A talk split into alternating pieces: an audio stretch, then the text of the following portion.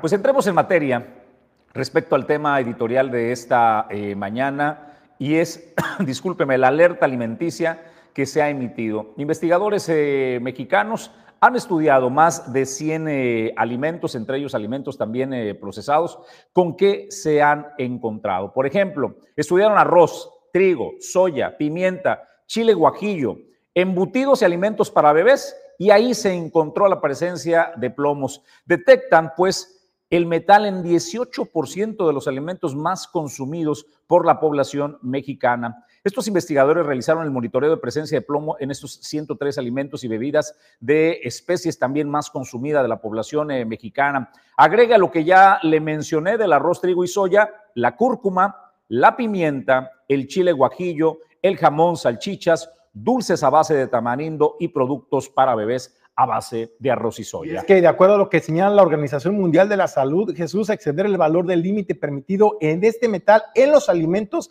implica un severo riesgo a la salud de las personas. Por ejemplo, también algunos de los alimentos industrializados hechos a base de trigo y arroz exceden los límites máximos de plomo permitidos, que esto es de 0.20 miligramos de plomo por kilo de producto. Es lo que marca la Organización de las Naciones Unidas para la Alimentación y la Agricultura, la FOA también, así como la Organización Mundial de la Salud. Y es que el plomo es considerado por la, por la OMS como uno de los 10 elementos tóxicos de mayor preocupación por los efectos adversos que ocasiona especialmente a los niños y a las mujeres embarazadas, ya que esto puede generar también daños permanentes en cerebro, en el desarrollo, provocando cambios a la estructura y funciones del sistema nervioso. Es por ello que, eh, de acuerdo con los resultados de la encuesta nacional de salud y nutrición que se publicaron apenas en 2018, los más actualizados en México, más del 17% de los menores entre 1 y 4 años tienen intoxicación por plomo y eso es derivado en gran medida de los alimentos que estamos ingiriendo. Así es que si usted creía que por comer frutas, verduras, que por comer granos ya estaba teniendo una dieta saludable, pues déjeme quitarle la venda de los ojos porque estamos envenenando el cuerpo a través de los alimentos que en teoría tendrían que hacernos un, bienestar a la salud. De la forma tradicional que se consigue, se cocina en México, es muy valorada la losa, los trastos que le dicen, ¿no? Este, de barro, eh, por ejemplo. Bueno, este tipo de, eh, pues, losa que, que se utiliza para cocinar los alimentos es de los principales eh, riesgos, de acuerdo a lo que señala la investigación. La cocción en este tipo de losa de barro vidriado genera serios problemas. Hay alfareros mexicanos que ya están poniendo a la venta losa de eh, barro sin eh, plomo para que lo tenga en consideración si usted puede eh, y, gusta conseguir una losa eh, con estas características, ya se enteraron los alfareros mexicanos que está contaminada con plomo y este plomo está afectando. Mire, le doy el dato de cómo está el plomo presente. Más del 13% del total de las tierras cultivadas están contaminadas ya con plomo en nuestro país. Alrededor del 40% de lagos y de ríos. Aproximadamente 0.24 mil millones de hectáreas de la tierra cultivable del mundo. Si bien el 82% de los alimentos analizados no tuvieron un valor detectable de plomo, los científicos señalaron que el 18% sí se afectó eh, y se detectó y advirtieron que dos de ellos eran alimentos para bebés. Así es de que estamos hablando de cosas serias. Ahora, ¿cómo podemos reducir el riesgo del plomo? ¿Hay alguna forma de contrarrestar que no se absorba y vaya al torrente sanguíneo de forma tan brutal?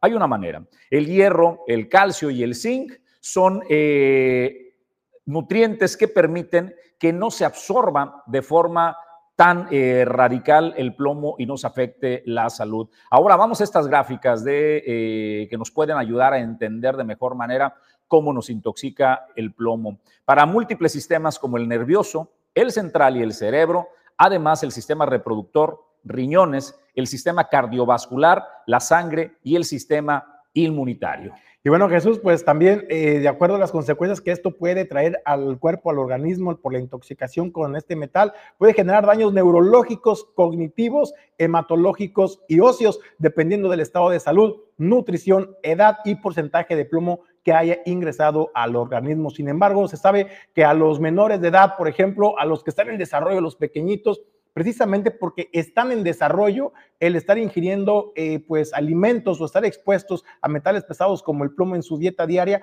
eso puede implicar un riesgo severo a su salud, afectando a su desarrollo, también al crecimiento y a los problemas neurológicos, como dicen también los expertos. Considere, por favor, que eh, honestamente, como se plantea la investigación de los científicos mexicanos, no hay escapatoria. Por muy sano que usted eh, cree que está alimentándose, el impacto que estamos generando desde la industria, cómo está ya contaminada la tierra, las hectáreas eh, que producen nuestros eh, alimentos, los ríos y todo lo demás que nos provee para vivir, está con niveles importantes de plomo. Consume entonces zinc, calcio eh, y hierro son de las cosas que nos ayudan pues a poder salir mejor librado para eh, disminuir la forma en que se absorbe calcio, hierro y zinc. Son los eh, nutrientes que nos van a ayudar a contrarrestar un poco para que lo tenga usted en consideración.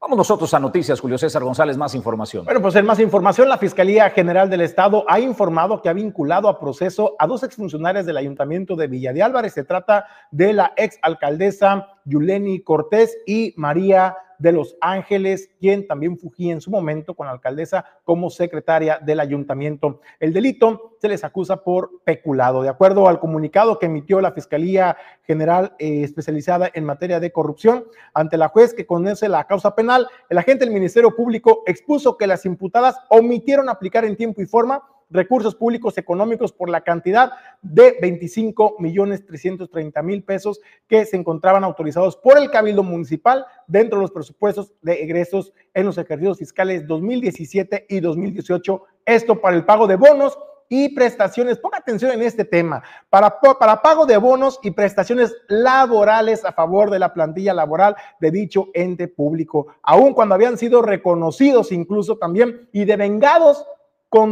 contablemente para su pago por parte de la Tesorería Municipal, trayendo por consecuencia la presentación de un juicio laboral ante el Tribunal de Arbitraje y Escalafón del Estado, en el que se condenó a pagarle al municipio la indemnización y adicional a los, los recursos por la omisión del pago oportuno de eh, los eh, los recursos no, no enterados o no depositados directamente al bolsillo de los trabajadores. Eso está actualmente en proceso, se está investigando, están vinculadas apenas a proceso, no se ha dictado sentencia, ser precisos en eso. Sin embargo, yo le decía, ponga atención en el tema, en el tema de peculado, en el tema donde los gobiernos, las administraciones, pues agarran un recurso, lo etiquetan para dárselo a los trabajadores y no lo enteran. ¿Le suena, le, suena familiar el tema? ¿Te suena familiar el tema, Jesús? El tema cuando retienen el recurso a los trabajadores y no lo entienden y no lo enteran a, los mismos. ¿Qué ayuntamiento quieres? Este, señala menos, yo te digo cuáles están cometiendo el peculado, ¿no? O sea, hay demuestra botones varios en el estado de Colima. Muchas, ¿eh? muchas, denuncias en proceso tenemos al ayuntamiento de Colima, por ejemplo, la que no se les incrementó el salario, también en el, en el, ayuntamiento de Manzanillo, está más o menos por el mismo tema con el ayuntamiento mayoritario en el puerto, pero hay un tema que también y tiene pues muy preocupados a los trabajadores al servicio del gobierno del estado, que es el tema de IPECOL. Estos recursos donde eh, los recursos retenidos a los trabajadores no fueron enterados al IPECOL y fueron utilizados para otros temas distintos a lo que se supone ese dinero era retenido a los trabajadores por parte de la administración anterior que encabezaba José Ignacio Peralta Sánchez. Por eso le decía yo, lesión familiar el tema, bueno, pues ahí está. Y si la fiscalía ya está dando resultados en el tema del ayuntamiento de Villa de Álvarez, esperemos también, porque la magnitud no se puede comparar a lo que se generó el daño a los trabajadores durante la administración de José Ignacio Peralta Sánchez, al daño que pudo haber generado el ayuntamiento de Villadabres en la administración. El tema de los procesos, pues, de la vinculación a proceso, luego viene la determinación por parte de un juez que diga sí o no eh, es un delito de lo que está armando el expediente, ¿no? Y para lo que los vinculó la eh, Fiscalía Anticorrupción. Y luego, ¿qué viene? Si consiguen condenas Julio César González, entonces sientan la jurisprudencia y ahí sí agárrense, ¿no? Cuando esté sentada la jurisprudencia y lleven, pues, eh, ante la justicia y lo sancionen por ello, pues entonces vendrá en cascada y que se preparen alcaldesas, alcaldes y gobiernos en turno que hayan cometido el delito de peculado bajo lo que han vinculado a Yuleni de la administración de Villa de Álvarez para que lo tengan en consideración. Bueno, pues vamos a más eh, noticias y otros temas. La violencia política de género a cada momento es eh, un argumento que se utiliza en la vida política de nuestro país y se presentan denuncias al por mayor. Aquí en Colima hay bastantes denuncias de señalamientos de violencia política de género, eh, sobre todo de varones contra mujeres. Pero ¿qué pasa cuando las mujeres cometen violencia política contra otras mujeres? Y mire dónde, en una de las máximas tribunas del país, en el Senado de la República, y mire por quién. Es quien está encabezando la mesa directiva del Senado de la República, la morenista Ana Lilia Rivera, que se refirió a la panista Kenia López como pinche vieja loca tras altercado en la sesión. Eso, señoras y señores, es violencia política de género desde la máxima tribuna.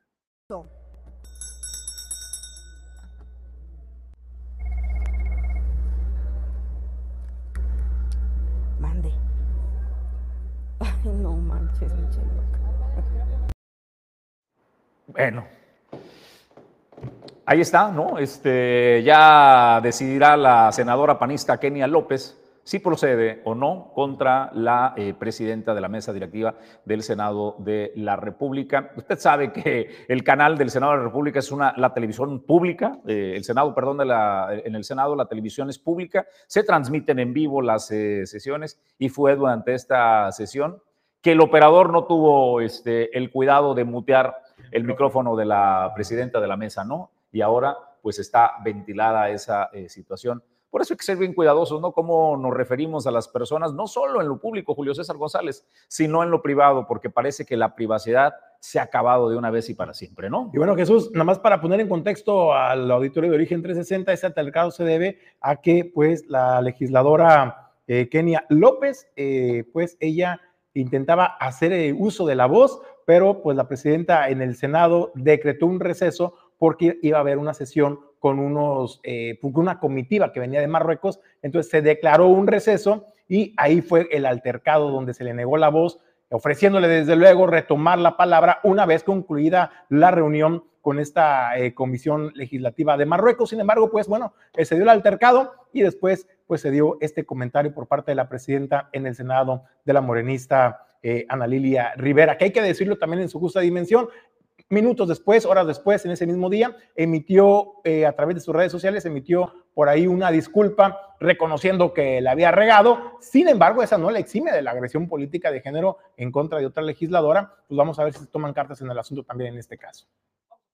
Breve y regresamos con más noticias. Eso es Origen 360, la información desde todos los ángulos.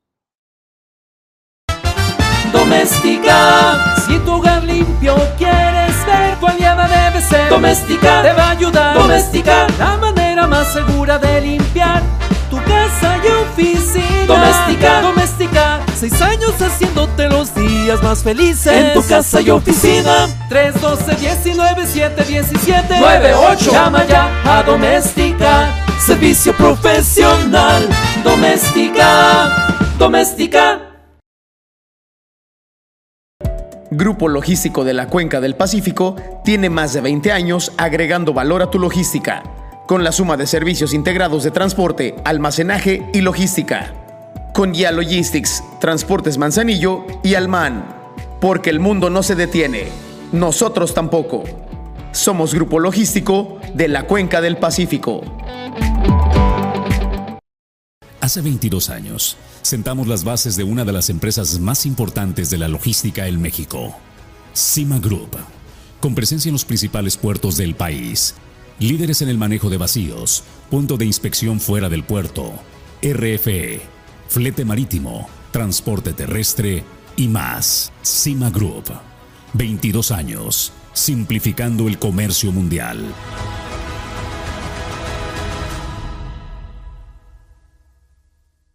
Grupo Jacesa, más de 30 años en Manzanillo.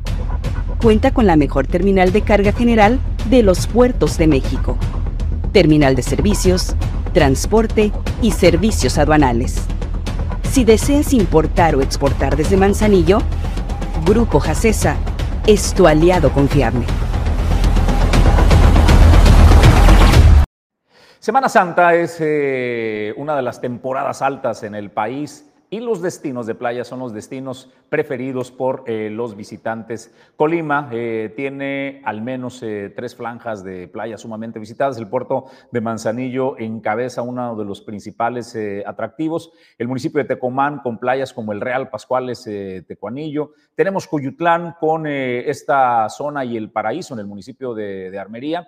Entonces, la Coespris hace el monitoreo de las aguas. Va a levantar al menos 128 muestras para determinar cuáles de estas playas son eh, sanas, dónde no representa un riesgo que los de casa y los visitantes puedan disfrutar de las playas sin poder contaminarse o correr un riesgo sanitario. El monitoreo de playas. Y bueno, para el monitoreo de playas es un proyecto que nos marca eh, lineamientos desde el nivel federal es un proyecto que tiene pues, muchos años implementado aquí en, Colima y que, bueno, precisamente se basa en hacer un monitoreo, un muestreo en las playas de los tres municipios costeros de del estado. Tenemos 13 playas eh, como clasificadas con mayor concurrencia de turismo y bueno, son en estas 13 playas que se realizan estos, estos muestreos. Son 28 puntos los que tenemos georreferenciados aquí en la, en la comisión bueno, es en estos puntos donde realizamos estos Y ahorita estamos por iniciar el, el prevacacional de Semana Santa. Este prevacacional consiste en que pues, vamos a realizar alrededor de 168 muestreos en estas playas. Y bueno, los resultados que de aquí deriven nos van a determinar si son playas para eh, uso recreativo, si son aptas o si no son aptas.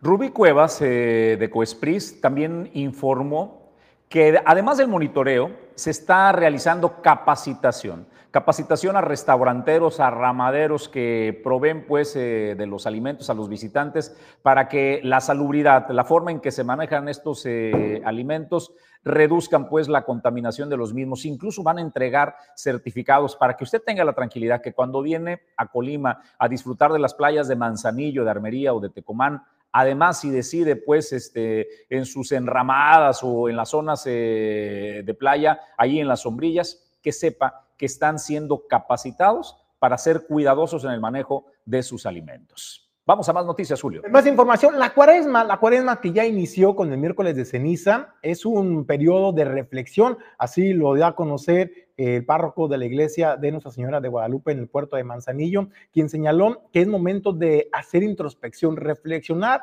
en nuestros comportamientos, en nuestras actitudes hacia con nuestros semejantes, nuestros padres, nuestros hermanos, nuestros vecinos, que muchas veces la relación no puede ser la más cordial. Bueno, pues es momento de hacer una reflexión y una evaluación de, eh, cómo, de cómo estamos evolucionando como, como seres humanos, como personas, y también, desde luego, reconocer los fallos y tratar de trabajar en mejor, en ser mejores, mejores ciudadanos. Ese es el llamado que hace el paro. Porque a veces el hombre se siente grande, se siente como Dios, se siente prepotente, mira chiquito a todos los demás y siente que no necesita de nada ni de nadie. Y no es, no es así. El hombre tiene que ser humilde reconocer su pequeñez, reconocer que necesitamos de los demás y sobre todo necesitamos de la presencia de ese ser absoluto a quien llamamos Dios, Padre, como le quieras llamar. La iglesia nos ofrece el ayuno, la abstinencia, la oración, la, la, caridad cristiana para estos medios, para poder ejercer más este espíritu de caridad, de fraternidad, de espiritualidad. Seamos más misericordiosos con los demás. Hoy, hoy oímos que hay muertes y ya no significa solamente números. Nos estamos acostumbrando a la violencia, a la muerte y eso no es normal. Tenemos que ser sensibles ante el dolor humano, misericordiosos ante los demás, no ser insensibles, sino echar la mano, hoy por ellos, mañana por nosotros. Inicia la cuaresma, un tiempo especial que termina en la Semana Santa, un tiempo especial para quienes queremos vivir en, eh, bien la, vida cristiana. Es como decir, sudar la camiseta. Los habitantes de la zona metropolitana, eh, en la glorieta de los perritos en Villa de Álvarez, eh, esta zona de límite, pues Colima, eh, Villa de Álvarez, saben lo que significa la temporada de lluvias en esta zona. Es una zona de terror. Cuando la lluvia cae abundante, ha dejado atrapado a decenas de personas que incluso han puesto algunas en riesgo su vida por lo fuerte de las eh, corrientes que luego los arrastra o los deja allí atrapados. Eh, durante varios años se omitió poder resolver de fondo este tema. Indira Vizcaíno, gobernadora de Colima, decidió ya atender y resolver. Eh, ha estado pendiente de este tema, de cómo va avanzando, así es de que estuvo el pasado jueves evaluando cómo va la eh, construcción de este recolector, este colector pluvial. Hay una inversión de 62 millones de pesos, un avance de al menos el 55% y esta obra va a impactar la vida de 380 mil personas. ¿Qué tal amigos y amigas? Gracias por seguir nuestras redes sociales. Estamos justo en lo que es eh, la construcción del colector de los perritos bailarines, donde está la gobernadora del estado y la presidenta municipal de, de Villaderos, la mesa Tay Gutiérrez, están haciendo una supervisión de obra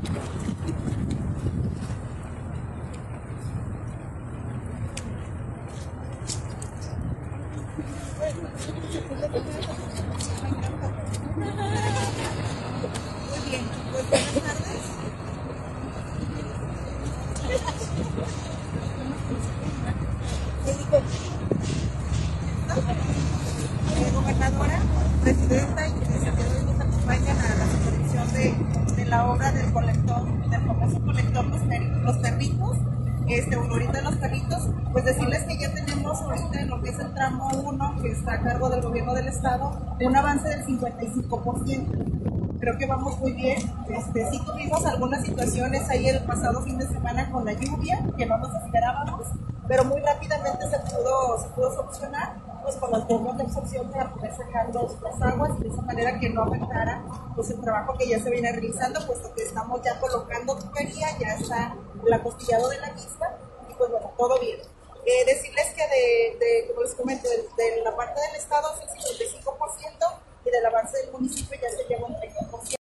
62 millones de pesos es lo que estará costando este colector pluvial en esta importantísima zona de Villa de Álvarez en Los Perritos. Ahí ve pues, la imagen, la ubicación precisa y exacta, que es donde se va para también para la zona del municipio de, la, del municipio de eh, Comala. Ahí se estarán beneficiando a más de 380 mil habitantes de esta zona conurbada de Villa de Álvarez, de Comala y de otras colonias en esta zona. Y desde luego, pues lo que representa para la seguridad y la tranquilidad de las familias en temporal de lluvias. Vamos a una breve pausa y regresamos con más información. El icono de la cocina española en Manzanillo. Restaurante El Marinero del Hotel Marbella. Ven a disfrutar los mejores platillos con los sabores auténticos de España. Restaurante El Marinero del Hotel Marbella. El icono de la cocina española.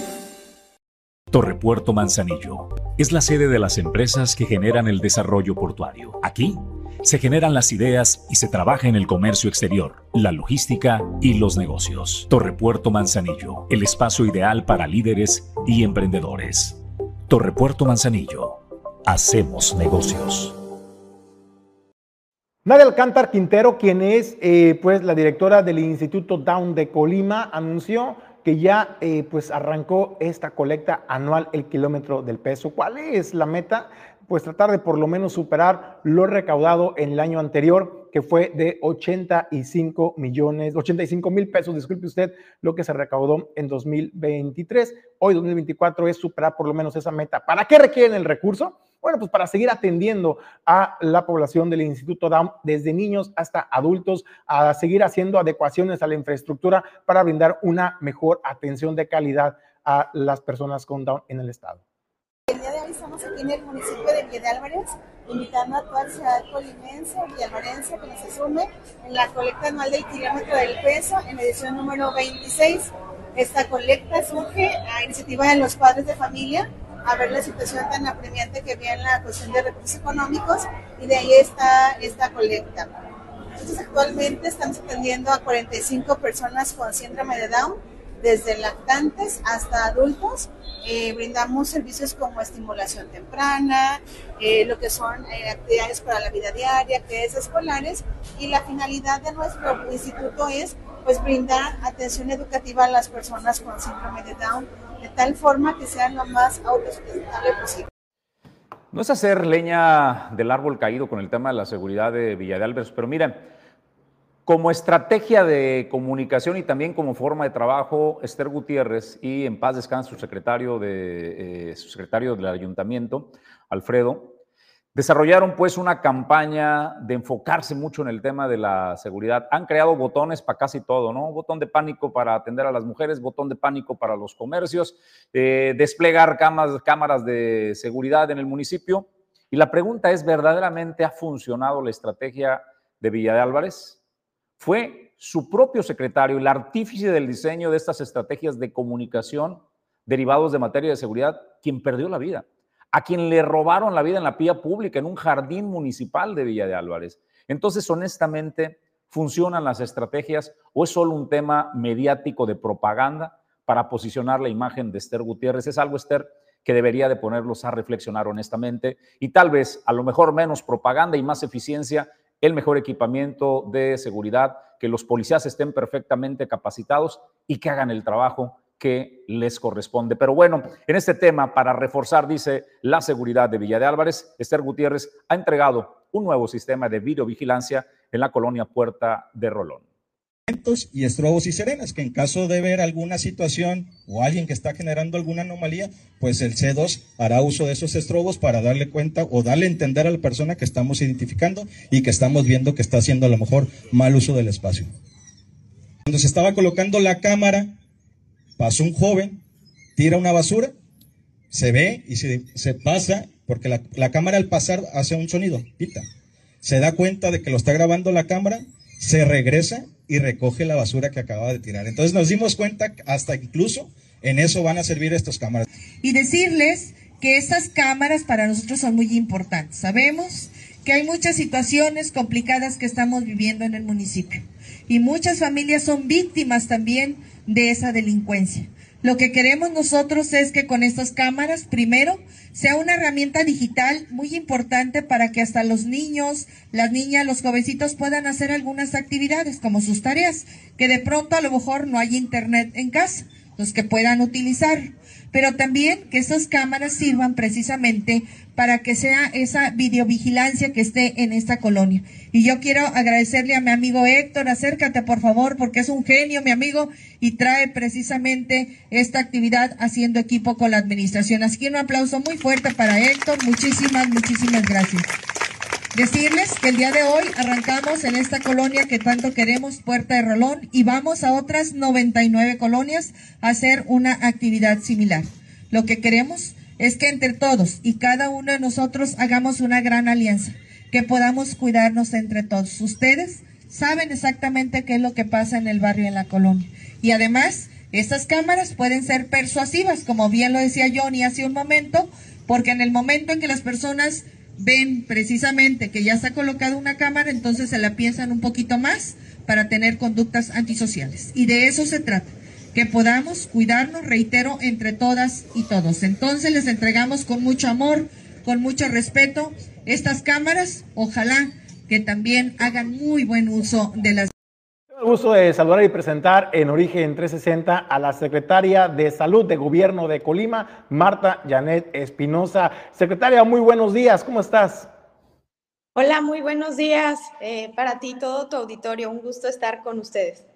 Oye, secretaria, un tema muy importante y sobre todo bastante interesante para los padres de familia en el estado de Colima. ¿Por qué para los padres de familia? Porque siempre son los que más se preocupan por la salud de sus niños y hoy el gobierno del estado, eh, la Secretaría de Salud, en coordinación con la Secretaría de Educación, ha lanzado este proyecto de tamizaje escolar. Platícanos de qué consiste este programa y cuáles son los alcances. Sí, claro que sí, con mucho gusto. Eh, y, es que es parte justo en, estos espacios que queremos aprovechar para que se sumen a este voto de confianza que con la gestión a cargo de eh, nuestra gobernadora se ha podido realizar para que mantengamos esa equidad de tener las mismas herramientas de prevención y detección para todos. Y es en este caso nuestros niños, niñas y adolescentes de lo que es el sector educativo eh, básico, los que tendrán esta oportunidad eh, de la mano de la autorización de sus padres o tutores para que eh, podamos llegar a ellos hasta su hogar, ese entorno escolar en donde eh, pues tanto podemos llegar a, recibir, no nada más en conocimiento, sino también ¿no? en esta parte de salud que viene a ser pues la alianza para poder tener un crecimiento y desarrollo de acuerdo a la etapa que estén viviendo. Y es que eh, recordarles por, por qué la importancia, ¿no? Sabemos que en estas etapas los hábitos, el instalar hábitos saludables, es eh, pues lo más importante, la herramienta más barata y la que nos va a ahorrar muchos dolores de cabeza posterior como adultos. Y eso, como bien decías ya, eh, pues eh, los padres y los tutores de todos ellos somos los responsables en este momento de que esto empiece a suceder, ¿no? Para que no padezcan justo las situaciones que estamos viviendo ahora con todas las enfermedades crónico-degenerativas en los adultos, ¿no? diabetes, hipertensión, etcétera. Doctora, te saludo Jesús Llanos. Gracias, doctora, por atender la conversación. Te, quiero hacer una pregunta, doctora. Vimos hace unos días una estadística que compartiste acerca de la forma que saltó eh, la estadística sobre el, eh, el sobrepeso, valga la redundancia, de los niños. De un año a otro, casi se duplicó esta estadística que resulta preocupante. Preguntarte es, ¿cómo le hacemos primero para atender? Entiendo que este programa va un poco encabezado a o enfocado hacia dónde, qué decisiones se van a tomar con esto. Pero ¿qué hacemos cuando ya tenemos detectado que hay un número impresionante de niños y adolescentes con sobrepeso en nuestro estado? Sí, eh, pues justo es lo que primero vamos a identificar, Julio, ¿no? ¿Quiénes son? ¿Dónde están? para de manera personalizada, individualizada y con el seguimiento oportuno de manera eh, mensual en cada una de las unidades de salud que vayan a corresponderles, eh, haremos esa supervisión como rectores de la salud desde la Secretaría. ¿no? Esto es, una vez que se haga este tamizaje en cada uno de los planteles escolares, después de haber hecho esa ruta de los consentimientos informados para padres y de la mano de los docentes, se estarán visitando todas las escuelas en donde se hará eh, esa medición y ese expediente escolar de salud para todos nuestros niños, niñas y adolescentes. Y ahí es donde, a través de un interrogatorio de hábitos saludables, eh, a través de peso, talla, índice de masa corporal y, lo que son los análisis clínicos o la batería básica, podamos eh, empezar a intervenir en tanto las tendencias como los diagnósticos ya instalados de trastornos de la alimentación o del metabolismo, como lo llamamos eh, en la parte médica. Eh, y esto es llegar a tiempo antes de que se instale una enfermedad. ¿no? Entonces, estos resultados, eh, cabe señalar que van a ser solamente de propiedad ¿no? de lo que es el padre, tutor y el menor, obviamente, eh, no se van a dar, eh, esto por cuidar lo que es el aviso de privacidad de datos sensibles, a eh, lo que es el plantel escolar. El plantel escolar solamente recibirá de manera global todas las intervenciones que se van a realizar dentro de aula. ¿Y qué va? Desde lo que es charlas de prevención y promoción a la salud, lo que tenemos que recordar como alimentación saludable de la mano de la actividad física. Eh, esto en el entorno escolar. Sin embargo, en los niños que ya detectemos alguna alteración, será enfocada y se le eh, eh, estará también dando la información oportuna al padre para que nos ayude también en casa, ¿no? Porque sabemos que por un lado necesitamos saber cuántos son, en qué extremo están, podría ser desde la desnutrición, el sobrepeso o la obesidad, que como ya tú lo comentabas, desafortunadamente se incrementó de un año a otro casi el 60%, ¿no? Por ello es empezar a incidir en estas etapas para que en caso de detectarse estas alteraciones del metabolismo puedan ser referidos a la unidad correspondiente.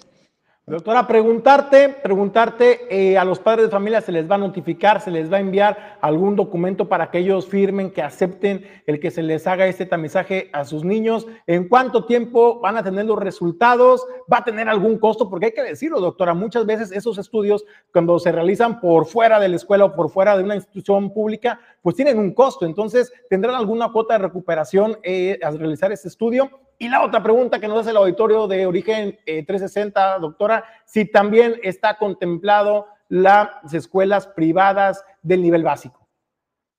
Sí, mira, pues bueno, a ver si recuerdo todas para írtelas dando poco a poco. Eh, sí, en, las, los próximos días, de hecho ya en esta semana, se empezaron a repartir todos esos consentimientos informados para la autorización, en donde eh, justo estamos pidiendo ahí el apoyo, por eso también la información a través de los medios para que a cada uno de los hogares donde llegue eh, este consentimiento, eh, pues el, el, papá tenga bien ver los beneficios, ¿no? Que será el poder saber cómo está mi hijo, ¿no? Y es que precisamente, ya lo decías bien, a veces el tiempo, a veces la parte económica no nos deja hacer ese espacio para la salud, sino hasta que tenemos algún desequilibrio con una enfermedad, ¿no? Acudir al médico eh, solamente cuando nos sentimos mal, sabemos que no es lo idóneo, sino todo lo contrario, ¿no? Hacerlo de manera anual, de manera semestral, eh, para saber que todo está bien y saber hacia dónde vamos y cómo queremos estar. Entonces es ahí donde queremos incidir y es justo con este tipo de tamizaje y análisis que lo vamos a poder detectar y ya de manera individualizada empezar a dar las intervenciones o de manera global, si es el caso de algunas escuelas que resulten con eh, niveles eh, más homogéneos hacia una alteración, ahí es donde vamos a enfocar todas, toda la batería del equipo multidisciplinario que estará eh, apoyando para el tratamiento integral, ¿no? Porque no va a ser un medicamento, no va a ser un cambio eh, de estilo saludable que sabemos que se pueda realizar de un día a otro, ¿no? Son eh, pues muchas situaciones que necesitamos entre todos poder ir respaldando y esto va desde casa, ¿no? Por eso tan importante que todos tengan... ¿Tendrá costo el tamizaje que les van a realizar? Será de manera gratuita y empezaremos esta etapa con lo que es el sector público. Decirles que también esto va a mediano y largo plazo, por lo que queremos pues empezar a ver los resultados, al menos en lo que es esta administración, ya la gobernadora garantizó darle continuidad. Entonces esto nos va a permitir también empezar a ver algunos de los resultados, ¿no? que poco a poco se tendrá que ir viendo en nuestras cifras. Doctora, agradecerte, secretaria, por recibir el llamado de Origen 360 y esperemos un llamado a los padres de familia, a la conciencia y de que aprovechen este, este excelente programa que está impulsando el gobierno de Colima a través de la Secretaría de Salud y la Secretaría de Educación para que aprovechen y vean en qué condiciones se encuentran sus niños de obesidad, si tienen algún problema de salud para ser atendido a tiempo. El llamado es a la conciencia a todos los padres de familia que atiendan a este programa que impulsa el gobierno de Colima. Agradecerte la entrevista, secretaria. Muy buenos días. Gracias. Con el sueño de conectar el mundo por mar, aire y tierra. Dueño del Mar Goodward Group, más de 80 años de ser el operador logístico que te conecta al mundo.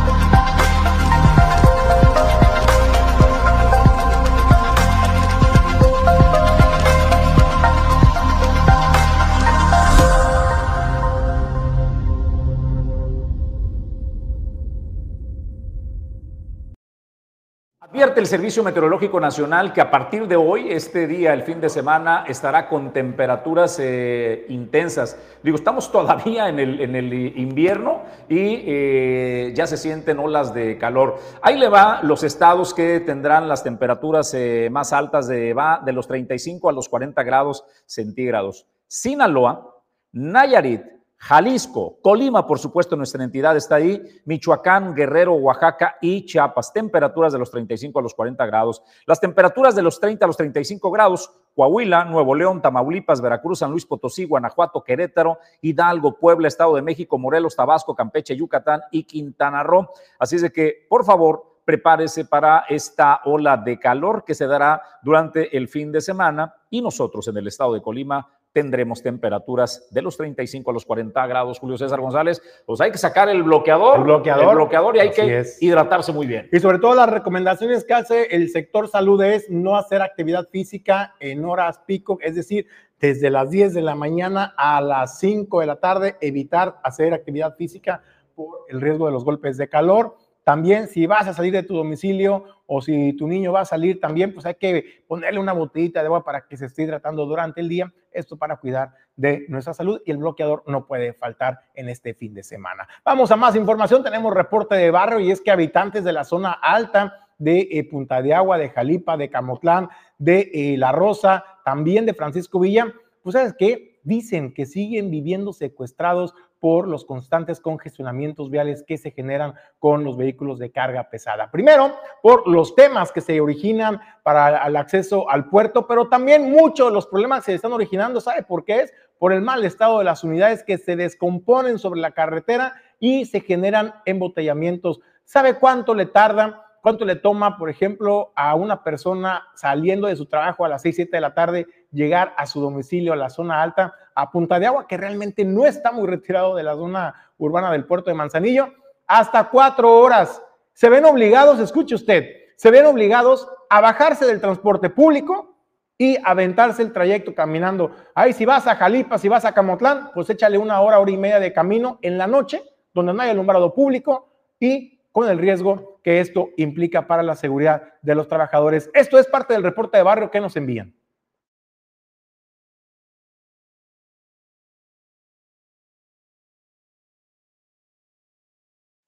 Bueno, pues esto es parte de los videos y las fotografías que nos envió el auditorio de Origen 360. Ahí vemos, ahí vemos a las familias, a las personas, pues que están fletando el trayecto caminando, se cansaron de estar esperando arriba del transporte, porque eh, se descompuso en esa ocasión, se descompuso una unidad, un vehículo pesado y obviamente pues estar en las maniobras para poderlo eh, mover. ¿Cuál es la alternativa que nos piden los vecinos de la zona alta que se les pueda transmitir a las autoridades, a la Secretaría de Movilidad, al Ayuntamiento de Manzanillo? Bueno, que estos arcos estos arcos que limitan la altura de los vehículos que transitan por la brecha, por la vía alterna, pudieran elevarse un poquito más para permitir el tránsito del transporte público y que de todas maneras no se va a poder permitir el, el, paso de los camiones de carga pesada. Entonces, esa es una de las propuestas que hacen los habitantes de la zona alta para poder despresurizar este tema y desde luego también pues el llamado, el llamado a las autoridades de la Secretaría de Movilidad